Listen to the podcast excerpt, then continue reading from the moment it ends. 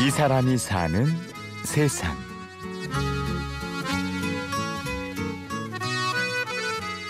안녕하세요. 고생하셨어요. 까메도 드리고 오시느라고.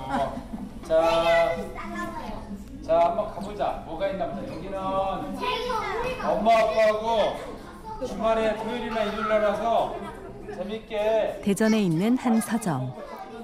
매일 오전 이곳에서는 서점 견학이라는 프로그램을 진행하는데요. 이 프로그램은 아이들이 책과 가까이 지내길 바라며 주인 53살 이동선 씨가 만들었습니다. 책에서 이상한 소리가 들려. 기대봐, 기대봐. 선생님도 귀를 대보세요. 서점 견학의 하이라이트는 바로 그림책 읽어주기입니다. 능청스러운 연기로 듣는 아이들을 책에 푹 빠지게 만드는 동선 씨를 아이들은 왜요 아저씨라고 부릅니다. 릴리 이제 그만 자야지. 그리고 잠자리 했을 때도 그랬지요. 왜요, 왜요, 왜요. 릴리는 잠이 들 때까지 그치지 않고 불었어요. 릴리 거기 앉지 마라. 아빠는 그래도 정성껏 설명해 주었답니다. 그거야 네 젖었어.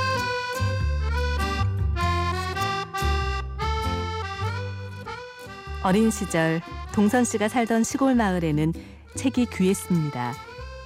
책을 읽고 싶은 마음은 간절했지만 책이라고는 교과서가 전부였죠. 책이라는 걸 잘 몰랐죠. 교과서만 있는 줄 알고 동화책, 만화책 하나 형이 중학교 가더니 빌려온 걸 지금도 안 잃어버리는데 그리고 뭐 5학년 때 동생이 이모하고 편지를 하는데 서울에 있는 이모한테 야 동화책 좀 하나 선물해달라고 해봐 그랬더니 백설공주를 보내왔어요. 온 동네가 그거 보고 난리 났었어요. 그거 다그 얘기만 했었어요. 동선 씨가 많은 책을 가까이 두게 된 건 형이 운영하는 서점에서 일하게 되면서였습니다. 그러다 가정을 꾸리게 되면서 독립해 서점을 차리게 되었는데요. 그때 목표가 하나 있었습니다. 누구나 와서 마음껏 책을 읽을 수 있는 서점을 만드는 것이었죠. 모든 업종은 사용하면 돈을 내야 돼요. 근데 서점은 다 읽고 다 사용하고 그냥 가도 돼요. 반은 도서관 역할을 하는 거거든요. 그러니까 서점은 철저하게 교육 공간이에요. 문화 공간이고. 그래서 저희는 이걸 어떻게 교육적 거고 경제적인 비즈니스하고 같이 융합을 시키느냐. 하지만 서점을 운영해 오면서 여러 번의 고비가 있었습니다. 서점을 확장한 직후 IMF가 터지는 바람에 곤욕을 치렀고 그 후에는 인터넷 서점이 생기면서 고전을 하고 있는데요. 전국에 있던 서점의 70%가 없어져 버린 현실 속에서 동선 씨는 힘들게 버티고 있는 중입니다. 하도 서점이 망하니까 어떻게 버티냐고 물어봐요. 그래서 빚으로 버틴다 그러지. 버거워요. 어렵죠. 그래서 저도 빚이 아주 많아요. 그동안 빚을 많이 졌어요. 근데 이렇게 계속 하면서 버티고 있어요. 그러니까 저희가 힘든 것만 힘든 게 아니고 이거는 국민 정서적으로도 너무 황폐해지는 거예요. 이거가 저는 너무나 안타깝고 내 마음이 고통스러운 거예요. 안녕.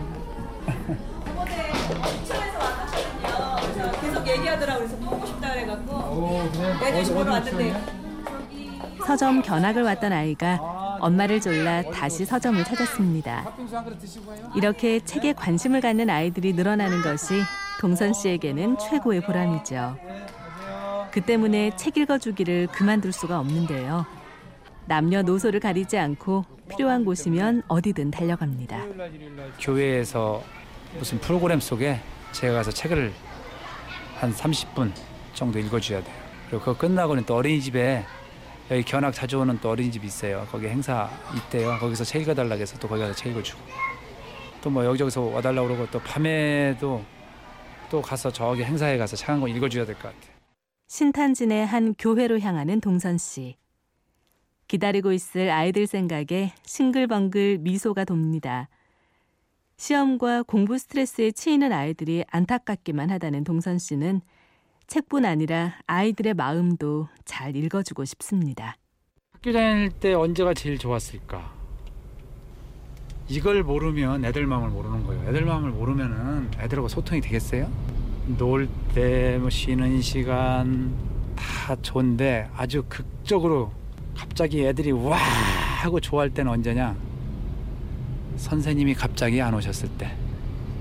맞죠? 그러면은 애들이 맞아요, 맞아, 맞아, 맞아. 공부하기가 가장 좋았어요 하는 애들은 한 명도 없어.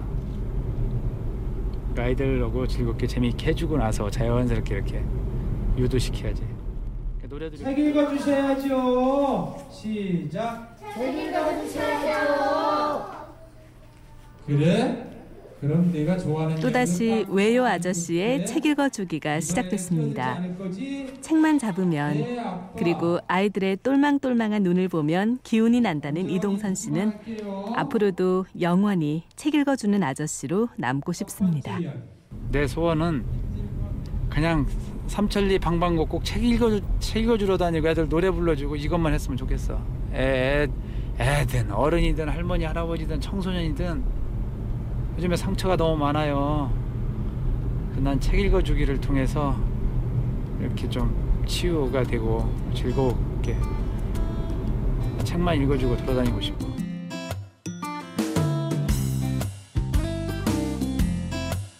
이 사람이 사는 세상. 취재 및 구성의 최문혜, 연출 최우용, 내레이션 아나운서 류수민이었습니다. 오디오 다큐멘터리 이 사람이 사는 세상은 스마트폰과 컴퓨터에서 팟캐스트를 통해 다시 들을 수 있고요. 저는 내일 오전 11시 50분에 찾아오겠습니다. 고맙습니다.